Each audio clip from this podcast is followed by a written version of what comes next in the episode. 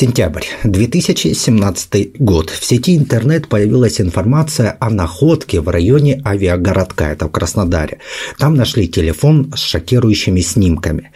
Телефон 8 сентября 2017 года обнаружили дорожные рабочие, которые охренели от увиденного и понесли это увиденное в МВД, чтобы там тоже охренели. И там тоже охренели от этого увиденного. В телефоне было селфи какого-то помятого мужика с отрезанной кистью женской руки. Причем он держал ее в зубах, а мизинец у этой руки был ободран до кости. На снимках неизвестный мужчина позировал с женской головой, а также с другими останками. В общем, я думаю, там была еще та картина. Работяг этих сразу же допросили, ну а личность владельца телефона довольно-таки быстро установили. И правоохранители пожаловали к нему в гости. В это время в СМИ и в сети, в интернете стали распространяться информационные такие моменты о десятках жертв, съеденных семьей краснодарских людоедов.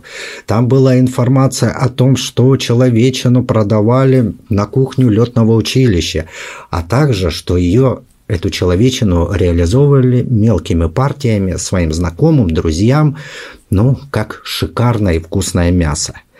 Дмитрий Бакшеев категорически отрицал свое участие в убийстве и утверждал, что просто нашел останки женщины и решил сделать с ними несколько фото.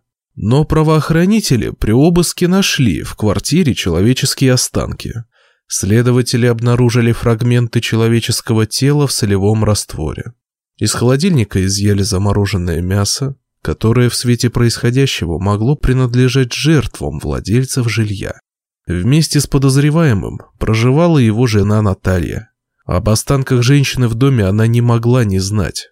Бакшеева и его пассию настоятельно попросили проследовать в следственный изолятор. Дмитрий и Наталья Бакшеева были ну, можно сказать, простой краснодарской семьей с натяжкой.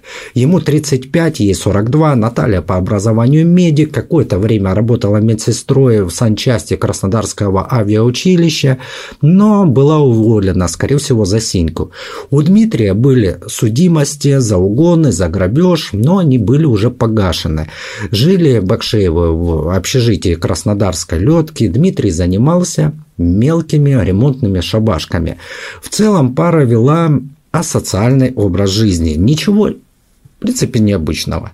7 сентября 2017 года 35-летняя Елена Вахрушева случайно познакомилась с Бакшеевыми и согласилась выпить с ними водку на задворках летного училища.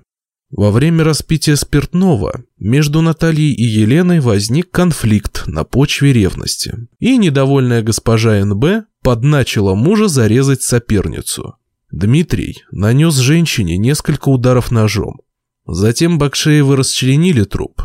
Часть останков хранили у себя дома, часть выбросили на придомовой территории.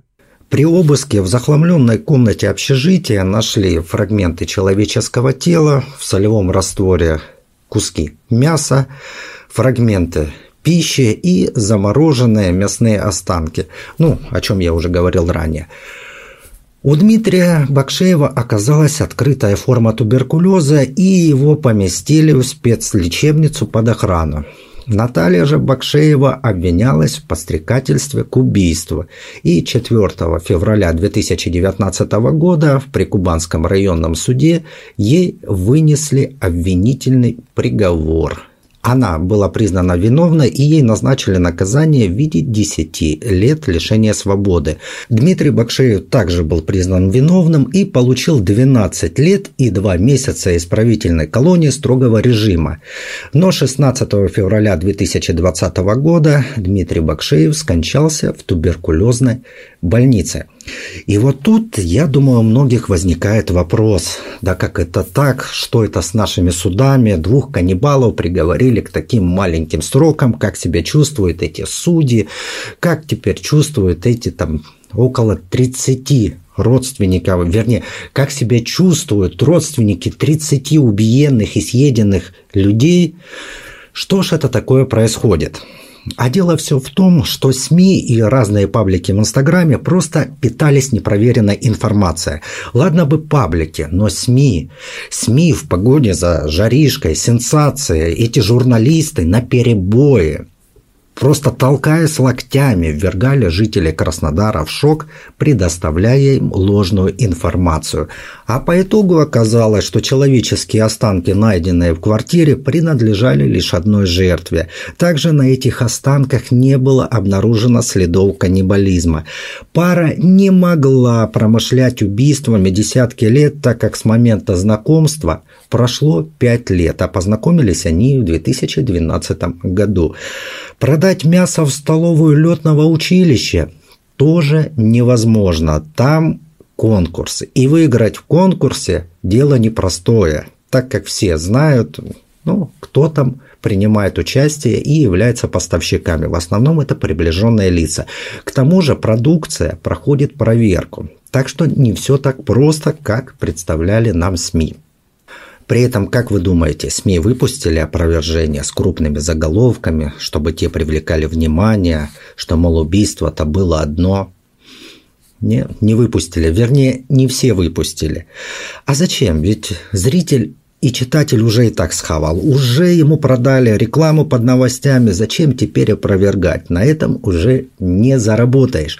И при этом я скажу очень удобно обвинять без приговора, если возбудили уголовное дело, благодаря вот такой нашей судебной системе, так как вероятность, что ты окажешься неправ, ну, десятая доля процента. А если убийцу, как в данном случае, назвать каннибалом, то хрен он в суд пойдет из-за решетки, где он находится. Не до этого ему будет. Здесь я никак не оправдываю убийцу и женушку. Они получили свое наказание, правда, мужичок так и не отбыл его. Я говорю о чистоплотности наших СМИ, ведь о власть имущих они боятся говорить, так как очко сжимается от страха. А вот накидать говна на тех, кто ответки дать не может, это запросто. Кстати, мне вот трудно представить, в каком состоянии был этот Бакшеев, когда делал такие фотографии, на что он рассчитывал? Опубликовать это в Одноклассниках или он думал оставить эти фото себе? Планировали ли они употребить убиенную в пищу? Тоже неизвестно. Может, они просто таким образом избавлялись от тела и расчленяли его до неузнаваемости. Но, как ни крути, факта каннибализма не было. Но то, что это моральные уроды, это без сомнения.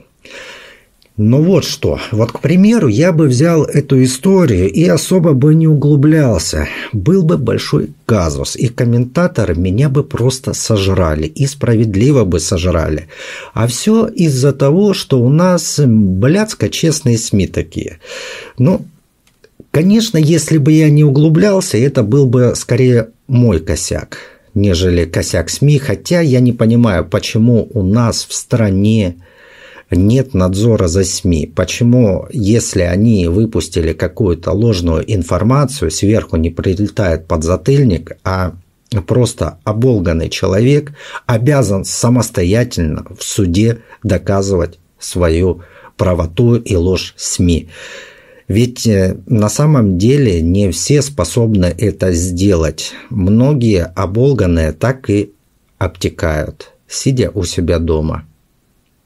Ну, как-то так. Сегодня коротенькое видео. Просто захотелось на эту тему немножко высказаться. Мне недавно кинули эту историю, типа, мол, запиши по ней видео. А я знал, чем она закончилась, что там каннибализма не было. И сначала я возмутился, мол, нахрена такая подстава. А потом подумал, ну ведь эта подстава была для многих, кто не следил за этой историей. Они сначала подумали и все поверили, что там действительно были каннибалы. Но о том, чем эта история закончилась, что там каннибалов на самом деле не было, естественно, они уже не знали, поскольку информация изначально шокирует, а потом постепенно о ней забываешь. Ну и в конце, в самом конце опять хотел бы спросить, как вам участие еще одного человека в видео, как вам такой аудиомикс? Понравилось или нет? Стоит ли продолжать так делать? Ну, хотя бы в некоторых видео.